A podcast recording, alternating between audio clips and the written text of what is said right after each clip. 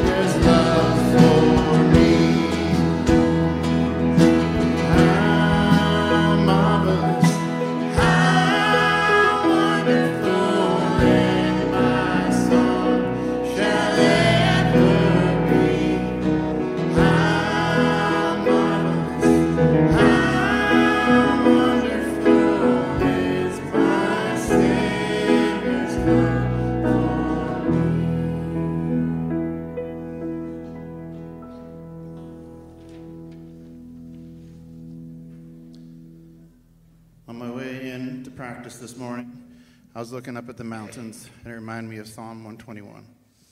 I lift up my eyes to the mountains. Where does my help come from? My help comes from the Lord, the maker of heaven and earth.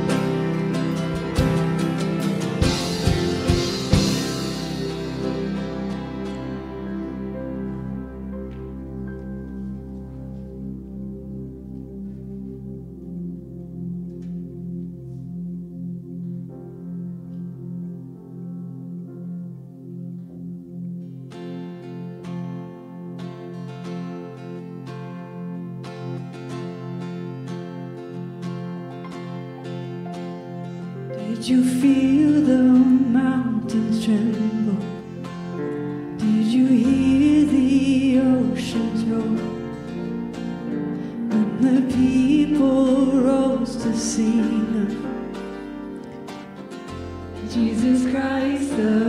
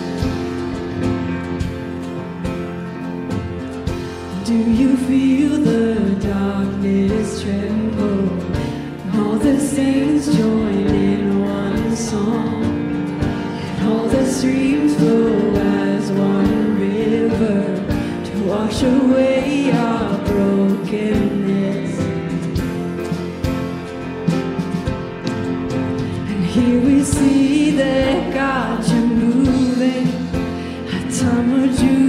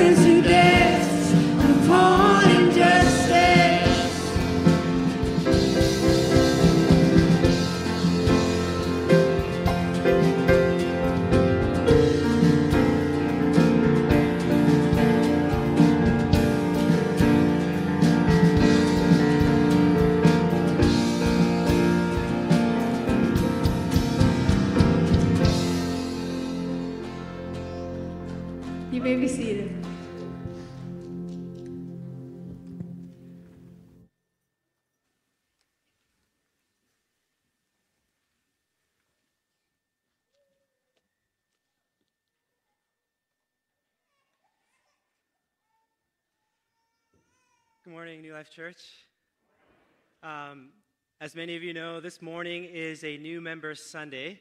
And so I'd like to invite all the new members that have taken the class uh, in December uh, to come on up to the stage and join me on the stage. And as they're coming up, I'll share a little bit about what being a member at a church is about.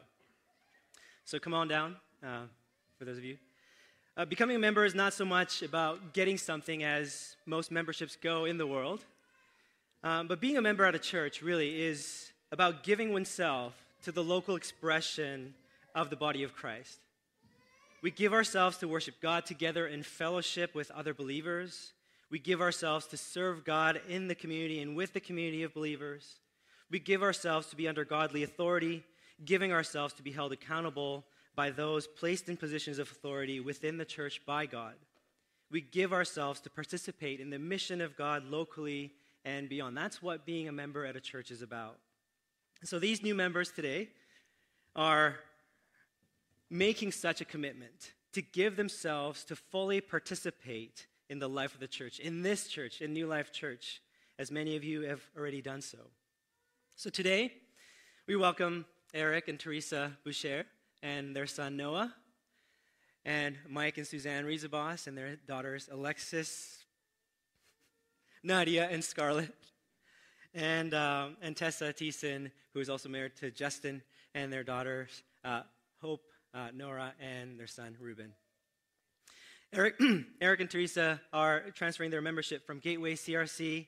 Mike and Suzanne Rizabos, they're transferring their membership from Langley Emmanuel. And Tessa is, was baptized at Westside Church in Vancouver, and she's been attending New Life Church for quite some time since marrying Justin, and have realized that she's never taken the membership class, and so she have deci- she's decided to fully commit herself, herself to be a member at this church. And so it's our joy to welcome you all today as members of this congregation. We believe that the Holy Spirit has led you to this congregation at this time for your own good as well as for the good of this congregation. And so, New Life Church, let's welcome them together.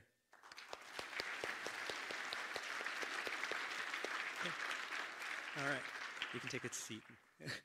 Thank you. So, if you haven't met them yet, uh, during the fellowship time, I encourage you to go up to them and say hi and get to know them and meet them. Um, and at this time, I'd like to invite Jillian Jamis, uh, Limas to come up for her profession of faith. Public profession of faith is a significant milestone in our faith journey. We profess our faith in our everyday worship service, uh, every worship service, and every step of faith and commitment we take before God. But having been baptized as an infant, Jolene is taking another step today in publicly declaring her faith and declaring her commitment to fully participate in the life and mission of this congregation. So she has prepared her testimony, so I'm looking forward to sharing. I mean, I read it, but I'm looking forward to her sharing it with you. Uh, so go ahead, Julie. Oh, yes.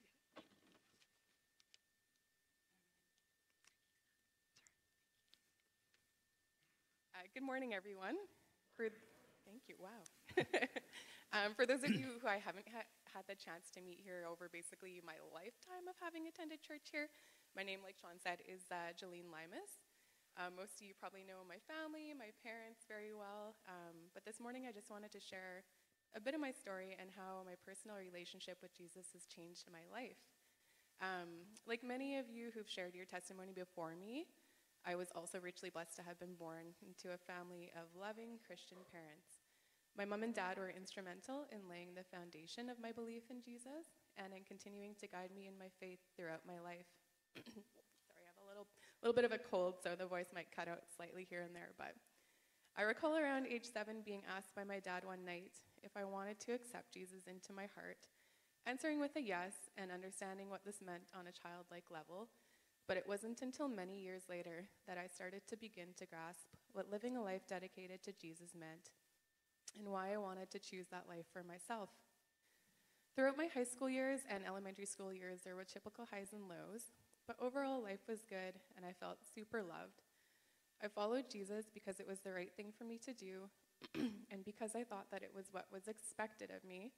But spending time with him and in his word just felt like something I should do to tick off my I was a good Christian today list when doing almost anything else felt more enticing. Around grade 11, I started dating someone who I would later become engaged to and spent 10 years with on and off again. I wanted so badly to get married and start a family.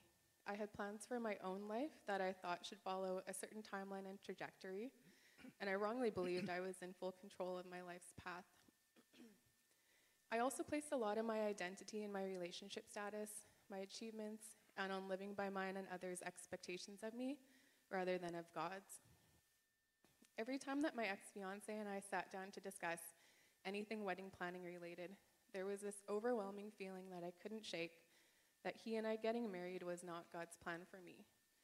Like any relationship, ours had its ups and downs, and there were things we were trying to improve on, but there was nothing I could lay a finger on as to why I felt such an unsettledness and lack of peace with us working towards marriage.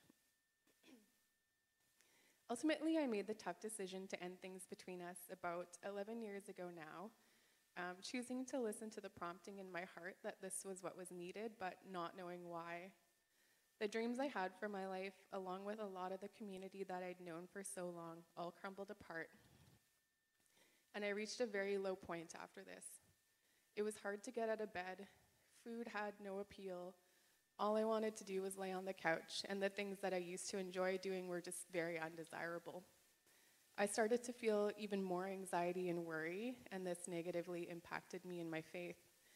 I began to doubt God's goodness, and I wondered how I could trust Him when the plans I had for my life, which I thought were good, were falling apart. I wondered if I'd ever feel joyful or normal again. I think I tried to best hide these feelings on the outside, but inside of me, life felt out of control, and fear, anxiety, and worry coursed through me pretty intensely on the daily. I didn't know it at the time, but the ending of this relationship is exactly what I needed to grow spiritually, become closer to the Lord, and to make my faith my own. I had been so concerned about my own desires for my life and the health of my relationship more than my spiritual health or relationship with Jesus. God met me, though, in my darkest days over the next couple of years, after this relationship ended, God remained by my side and was faithful to see me through that darkness. He helped me not only to endure the storm I felt was going on in my life, but He strengthened me spiritually and brought me through it as a changed person. He sent amazing family and friends to walk alongside me in my sadness, who provided just encouragement, prayers, listening ears, practical help, and lots of laughs too. It took many years, but over time, God taught me so many invaluable lessons to let go of the picture of what I thought my life would or should look like, and to find joy in the life I'm actually living. To find my identity in Christ alone and not in my achievements or relationship status. To trust His plans and not my own, even when I don't understand. To remember His truths and listen to His voice and leading rather than my own thoughts or worries and when anxieties do arise, to give these to Him in prayer. Looking back on the struggles that God has helped me to endure, I can confidently say that His plans are far better than my own. He's always been with me and has never forsaken me.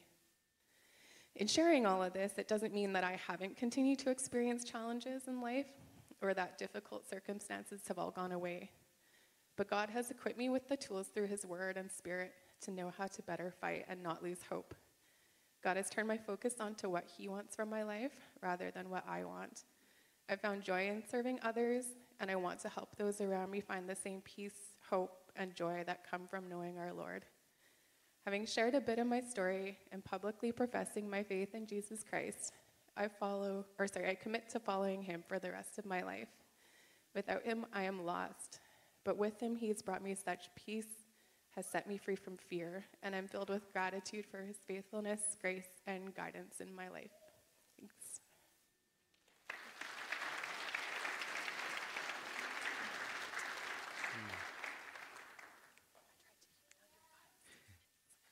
Thank you, Julie. That's, that's awesome. Um, as I was reading your testimony before today and also just hearing it again, uh, once again, I'm reminded of this verse in Jeremiah 29, and so I wanted to share with you. Um, I know the plans I have for you, declares the Lord plans to prosper you and not to harm you, plans to give you hope and a future. Then you will call on me and come and pray to me, and I will listen to you. You will seek me and find me when you seek me with all your heart. I will be found by you, declares the Lord. And um, I was reminded of this verse as I was just thinking of how you had your own plans, but God had a different plan. And when you laid down your plan, and as God was revealing his good plan, there were, there were times of difficulty and challenges and anxiety, and yet God was found by you in that time. And so I was just reminded of, of this verse. I wanted to share that with you. Um, and so, my prayer, Jolene, as you profess your faith today, is that God's good plan will continue to give you hope in the present as well as in the future. May He incline His ear to you as you seek Him, and may the Lord be found by you in the joyful times as well as in the hard times. May God alone be your trust and hope that you lean on in the months and years to come. And so, Julian, I'll be asking you a series of questions after all, and, and after all these questions, if your answer is yes, please answer at the end with, I do, God helping me. Do you believe that Jesus Christ is the Son of God, sent to redeem the world? Do you love and trust him as the one who saves you from sin? And do you, with repentance and joy, embrace him as the Lord of your life? Secondly, do you believe that the Bible is the Word of God revealing Christ and his redemption, and that the confessions of this church faithfully reflect this revelation? And thirdly, do you promise to do all you can with the help of the Holy Spirit to strengthen your love and commitment to Christ by sharing faithfully in the life of the church, honoring and submitting to its authority? And do you join with the people of God in doing the work of the Lord everywhere? What is your answer? I do, God helping me. Amen. And in response, congregation of New Life Church, do you promise to love, encourage, and support Jolene by teaching the gospel of God's love, by being an example of Christian faith and character, and by giving the strong support of God's family in fellowship, prayer, and service? What is your answer? Amen. Now I invite uh, Jolene's family and friends to come on up to lay your hands on her and pray for her. So if you'd like to come on up.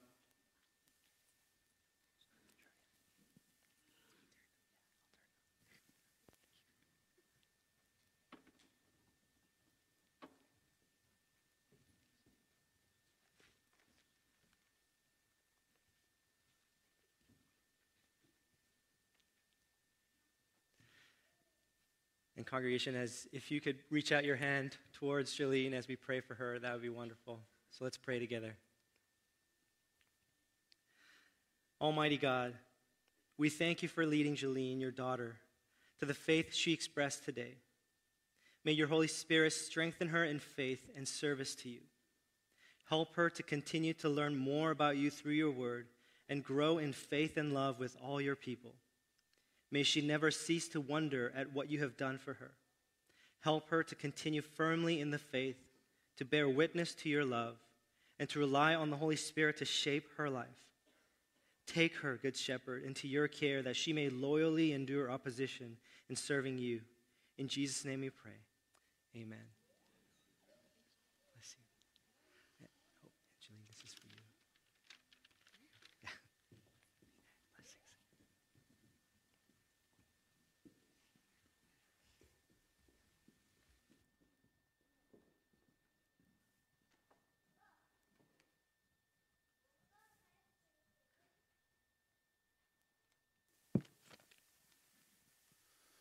Good morning. Welcome to New Life Church. My name is Rob Bransma. I'll be your morning host today. Uh, if you're age three to five and grades one to five, come on down. Come uh, sit down here in front before you head off to Kids Church and Little Lights. Volunteers and leaders, you can come on down too. As they're coming down, uh, who's enjoying this balmy negative temperatures? Anybody? One. Good on ya. Must be very cold blooded. I guess one thing to be thankful for is that we're not living in Alberta right now. All right. Come on down. Uh, why don't we extend a blessing over these kids before they head down to their uh, worship service downstairs? Uh, congregation, please uh, extend your hand and, and over these kids. Lord, bless these boys and girls, and may they experience your love here this morning as they go downstairs and learn more about you. And bless our leaders and our volunteers that give their time each week and an effort into these uh, young kids. And we just thank you for them. In Jesus' name, amen. Okay. Little lights, you guys can head out that way. And kids' church, you can head out that way. Awesome.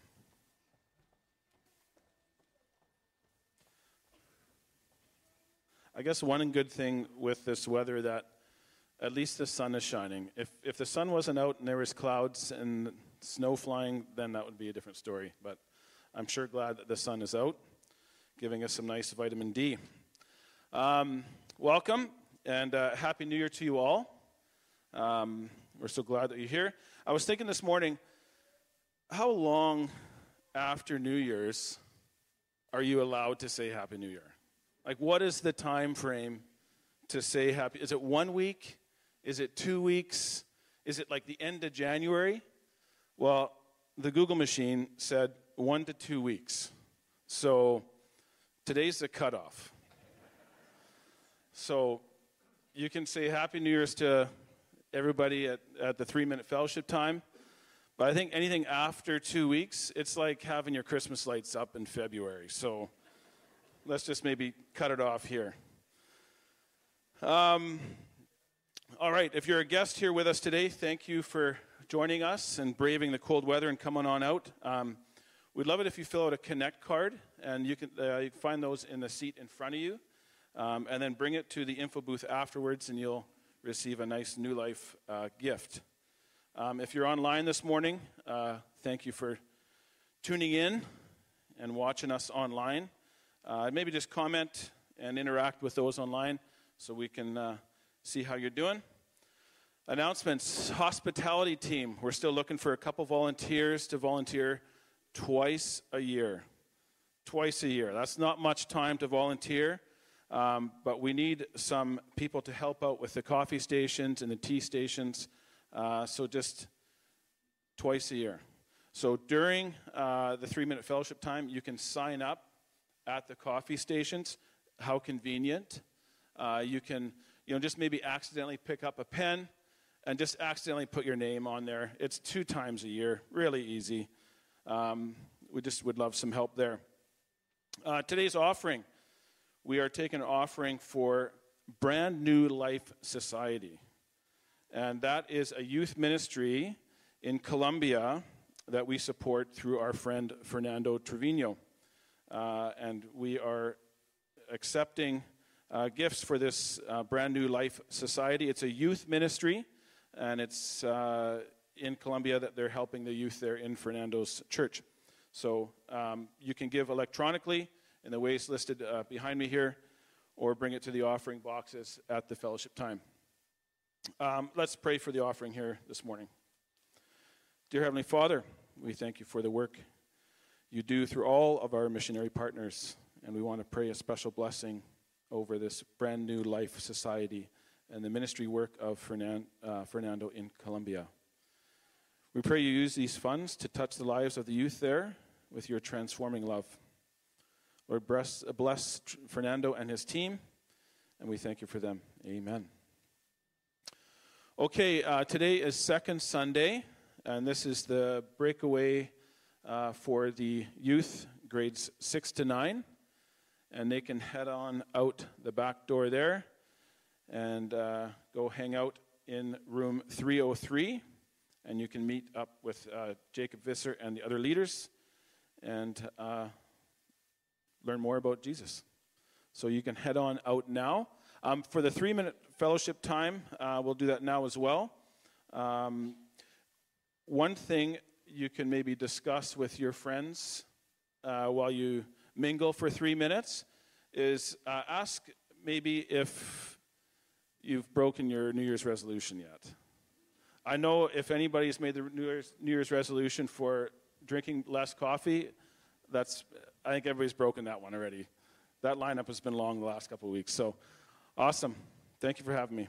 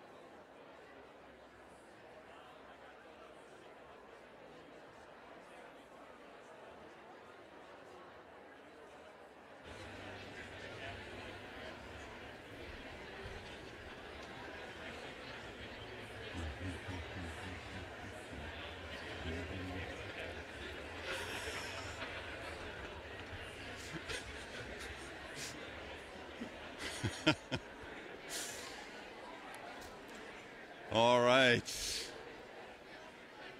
Well, if you would take a seat, please.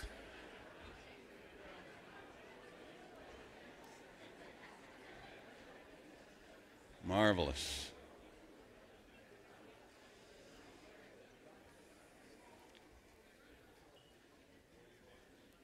Wonderful.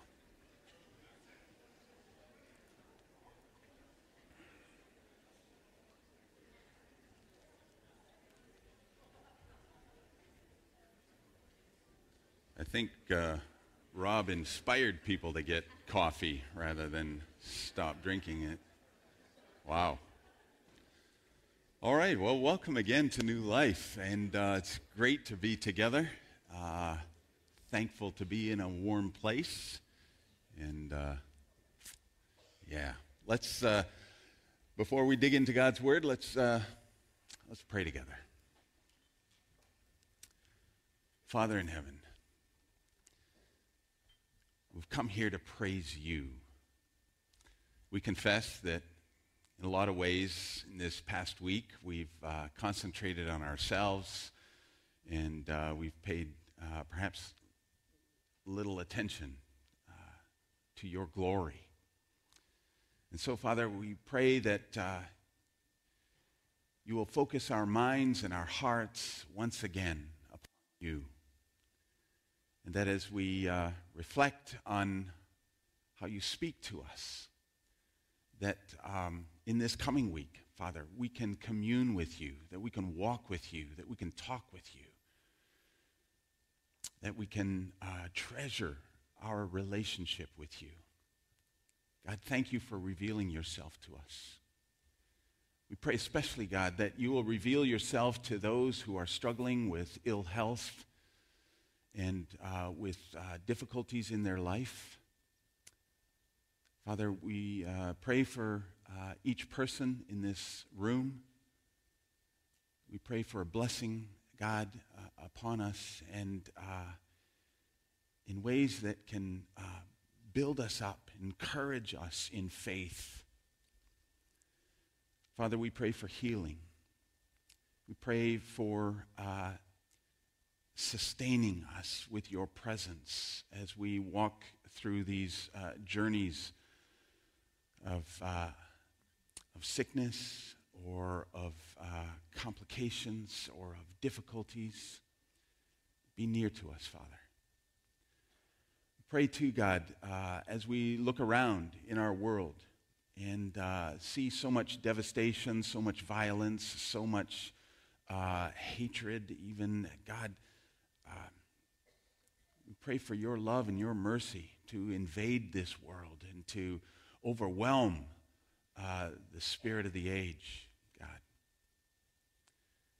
And so we pray that you will continue to reveal yourself. Show us your love and your mercy so that we too can be a light in this world. That we can share the peace that we have with others. And so, God, walk with us. Draw us close to you. And may we live for your sake. In Jesus' name, amen.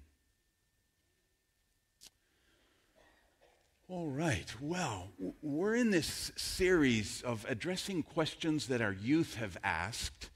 And so we, we've picked up on some of these and um, we said, okay, let's take, I mean, some of these questions are really, really good questions.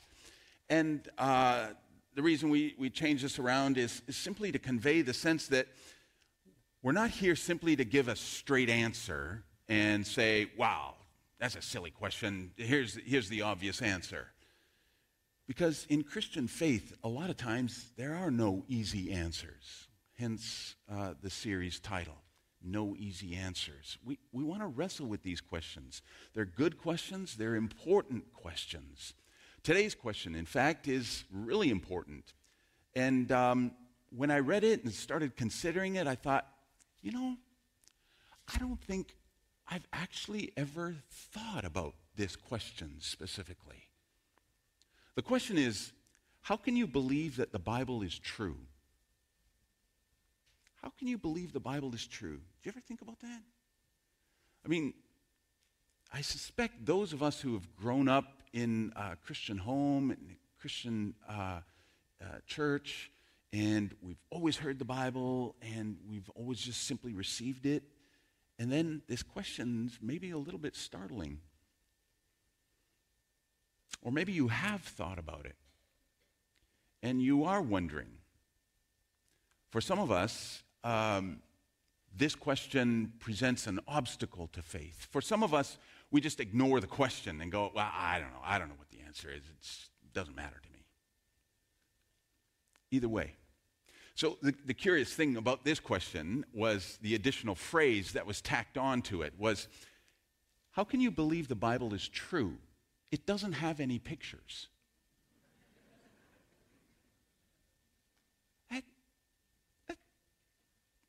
That's a pretty significant comment. Because that's how we operate in life now, isn't it? If there's a picture, uh, we, we snap it, grab our phone, snap it, and Instagram it. And then we say, oh, see, it happened. It's true. How can you believe that the Bible is true in that context? I, th- I think, uh, I mean, it'd, it'd be awfully handy. And maybe God missed out on something here. I, I wouldn't mind having a picture of, say, or maybe a video of, uh, of Jesus presenting the Sermon on the Mount. That, that, that'd be awesome. Or, I don't know, think, think of any, any story in the Old Testament you wonder, like, did that really happen? Like, what about Moses on the, at the burning bush? Wouldn't that be cool to have a picture of that? And you go, ah, yeah, see, wow, then I got to believe. Or, or what about Jonah being thrown up by the fish, right? That, that'd be cool. That'd be an amazing picture. Uh, so, how can you believe that the Bible is true? I mean, we might be tempted to say, wow, you just got to believe. But, consider, there are some things in the Bible that are hard to believe. To say, come on, really? There's, I mean, even the things we know today scientifically compared to what the Bible uh, presents, that, that's a problem in itself. Problem that the church actually ran into when Galileo said, you know what, the earth isn't the center of the universe, the sun is. And in fact, now we even go, well, not even the sun is the center of the universe. And for some people, they go, well, then the Bible got it wrong. So how do I, how do I dare trust the Bible? If it got it wrong then, uh, what else did they get wrong? It's also, the Bible's also sometimes culturally irrelevant. I mean, there's polygamy in the Old Testament, and it, there's no condemnation for it. Nothing, nothing said, hey, you can't do that. Or slavery in the New Testament. Paul talks about slavery as if, well, it's just a normal thing. Just make sure you treat each other as brothers in the Lord. So, if the Bible's outdated, how, how can you believe that it's true? Not only that, but there's also even some just outright contradictions in the Bible.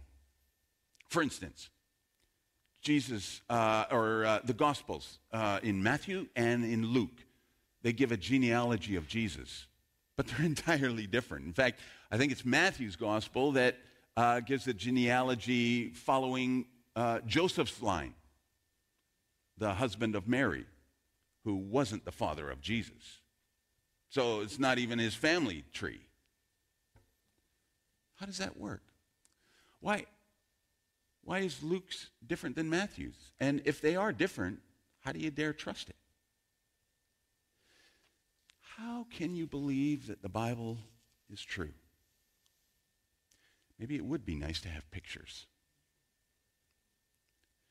So let's take a look at a passage in the Bible where presumably a similar objection uh, is presented uh, in the New Testament. In, uh, so this is the Apostle John uh, near the end of his life, uh, we suspect, and he writes a letter to the church in Ephesus.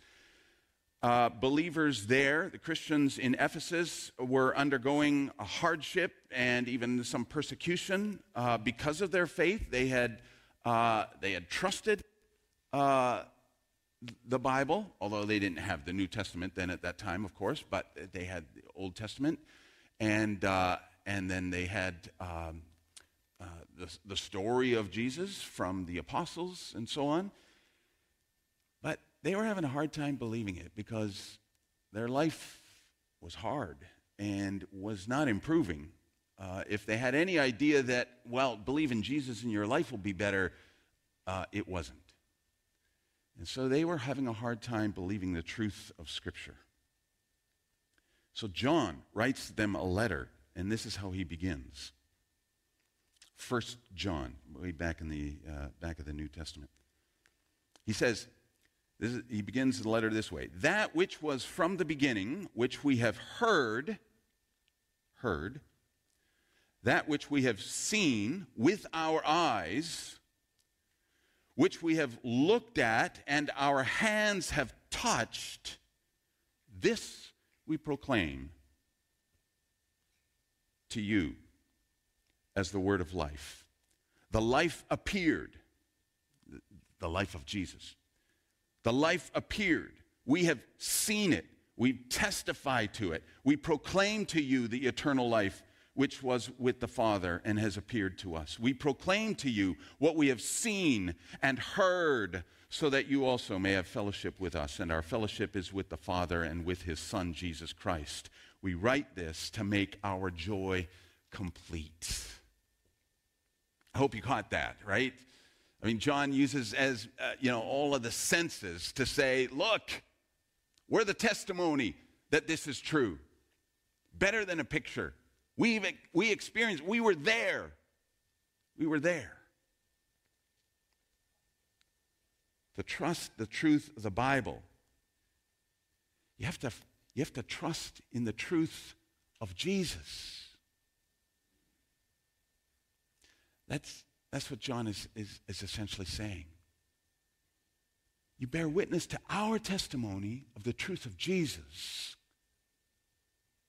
And then life comes into you. So, for that, we have more than pictures, better than pictures. John heard Jesus, John saw Jesus, John walked beside Jesus. He probably had his hand around him, around Jesus. It's a testimony of others that begins to convince us of the truth of Jesus and the truth of the Bible. It's in the context of who Jesus is. It's in the context of what he has done for us that we're convinced of the Bible's truth. Excuse me. Much, much, of the pro, much, much of the objections, uh, in fact, to the Bible has to do with how people read the Bible. I mean, so and, and sometimes understandably. I mean, people object to the Bible because it's, well, you, you read it and you're like, oh, this is just all rules. But the Bible's not a manual for living as if you just follow its instructions and then presto, you've got a life. Or people object to the Bible because, well, I tried reading it, but it's kind of boring.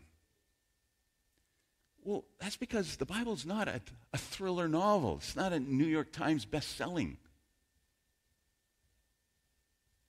Simply to distract you from uh, an otherwise boring existence. No, the Bible is the message of hope for dead end living. A message of hope. Some people object to the Bible because it's scientifically and historically inaccurate or doubtful. But but the Bible's not a textbook so that you can pass your history uh, exam or your uh, science exam.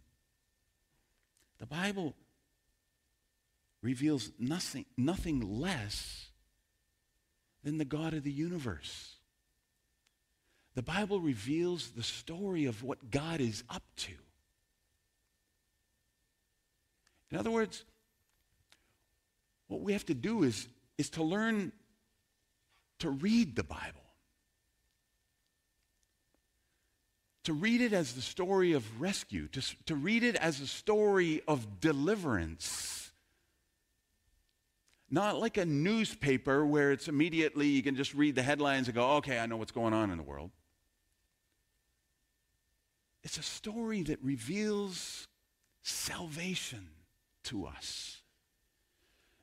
It reveals a God of the universe who creates and then is disappointed in the brokenness of the world and then says, I'm going to redeem it, I'm going to restore it.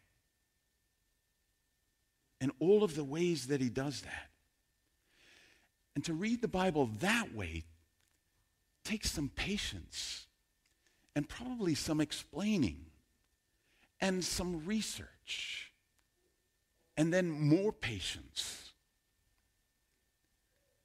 A lot of times we approach the Bible as though it ought to be immediately satisfying to us. Sometimes it's not.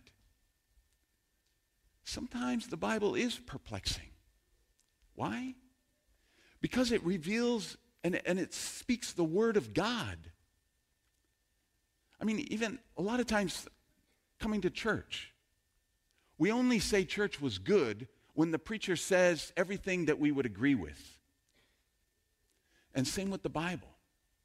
We say, oh, yeah, I love the Bible, when it speaks to us with what we agree with. And then when we read something and say, oh, that, doesn't, that doesn't make sense, well, then, then we have problems with the Bible. But reading the Bible isn't just always immediately understandable or obvious. It takes patience. It takes wrestling with each other. It takes disagreement, perhaps even, to understand the Bible. So, probably one of, one of the worst things you could do is tell people, oh, just read the Bible and do what it says. That's, the, the Bible doesn't permit that. It's, it's not just a rule book, it's, it's not just life's little instruction book. It's actually a pretty big book, and it takes a lot of wrestling to come clear with the message of God. Because these are the words of God. And when God speaks to us, we ought not to expect to immediately say, Oh, I get it. This is God speaking, after all. Sometimes, sometimes we find it hard to believe the Bible because we simply don't read it as the governing story of our lives. Or to put it another way, we don't want the Bible to have authority over our lives. So we read it only for the things we agree with and the way we want, our life to go, but we don't read it as a message from God for salvation. The objection would be why should the Bible impo- impose more rules on my life? I get to live my own life. And indeed, if the Bible is simply imposing rules on your life, then I'd say, yeah, put it aside. Because who needs more rules? That's not what the Bible is. The Bible is the message of freedom, a message of deliverance. Bible's not not more rules. Rules come and go.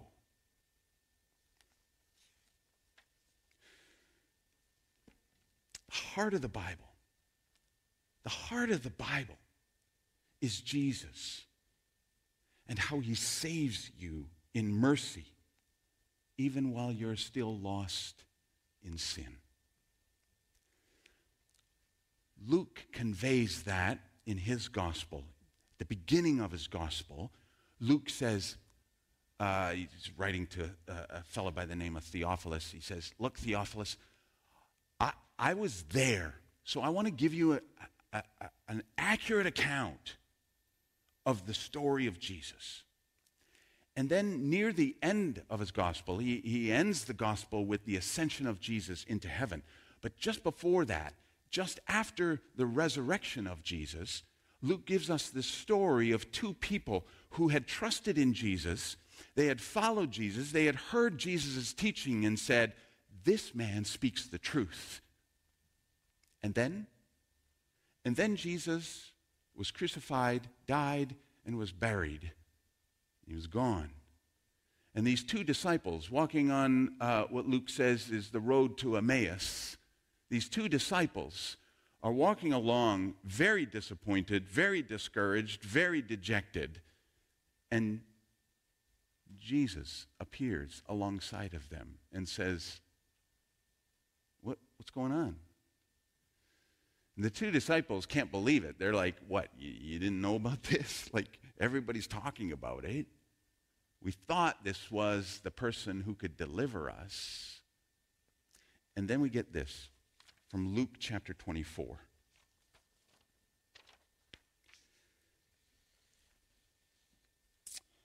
Uh, Luke chapter 24, he said to them, How foolish you are. Wouldn't you kind of be ticked off if Jesus suddenly came to you and said, How foolish you are? Uh, how foolish you are, and how slow to believe all that the prophets have spoken. That's, that's the scriptures, right? That's the Bible. Slow to believe all that the prophets have spoken. Did not the Messiah have to suffer these things and then enter his glory? And beginning with Moses and all the prophets, I'd love to have been there. Jesus explained to them what was said in all the scriptures concerning himself. That's how you read the Bible.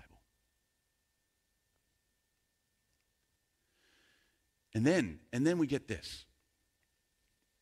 When he was at the table with them, so Jesus, uh, you know, the two disciples, they're quite enamored with this explanation of, oh, that's, that's how the message works. Okay. So then they invite him in to supper. They say, hey, why don't you have supper with us? When he was at the table with them, he took bread, gave thanks, broke it, and began to give it to them. What does that remind you of? Communion, right? Lord's Supper. Took bread, gave thanks, broke it, ate it with them. Then their eyes were opened, and they recognized him, and he disappeared from their sight. And they asked each other, get this, were not our hearts burning within us while he talked with us on the road and opened the scriptures to us? Were not our hearts burning? Because Jesus had explained the very point of the scriptures to them. Jesus. Everything pointed to Jesus. Everything pointed to the Savior of the world. Everything pointed to their salvation and how God reveals himself in this plan of salvation. Jesus is the main message. Here's what Tim Keller suggests. He says, if the Gospels are an accurate account of Jesus, and uh, many scholars have set out to show how indeed they are, they are an accurate account. And if you believe that Jesus is who he says he is, okay, yeah, sure, I'll, I'll take Jesus as a Savior. Well, then, Tim Keller says, then if Jesus takes the rest of Scripture seriously, then you have to take the rest of Scripture seriously.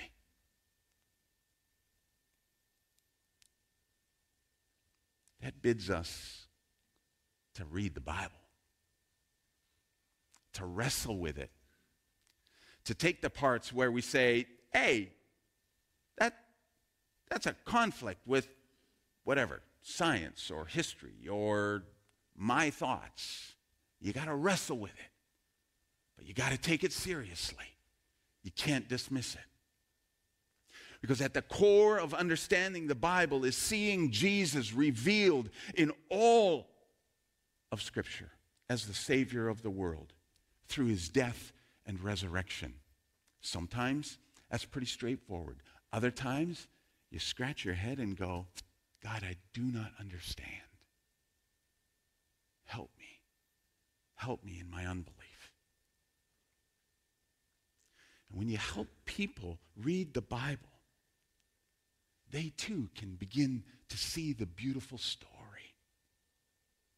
The problem is, we usually make the Bible into some kind of newspaper. We flip through it. We read a verse here, we read a verse there just to get us going in the morning. But it's the story of salvation. It's God speaking to us. And when God speaks, sometimes it's stuff we don't want to hear. And sometimes it's stuff we cannot comprehend. But it's the story of salvation, the story that can weave all of the fragments of our broken life together into God's story of salvation. In other words, then the Bible becomes our story. We can live into the story of the Bible. And that's why we call it the living Word of God. Because God, through the Bible, even speaks to us today. Read the Bible. Listen to the words of Scripture. Wrestle with it. Be patient with it. And you will hear God speaking to us. Let's pray together. Almighty God, perhaps for some of us, we've taken the Bible for granted. And for some of us, we've never been startled by, by the fact that, that you speak to us. The God of the universe who has created everything. And you stoop down to speak to us a word of life. God, help us to listen. Help us to read. Help us to hear this message of salvation, to celebrate it, to share it, to wrestle with it. And then, God, breathe into us the very breath of life through the words that you speak to us. We pray in Jesus' name. Amen.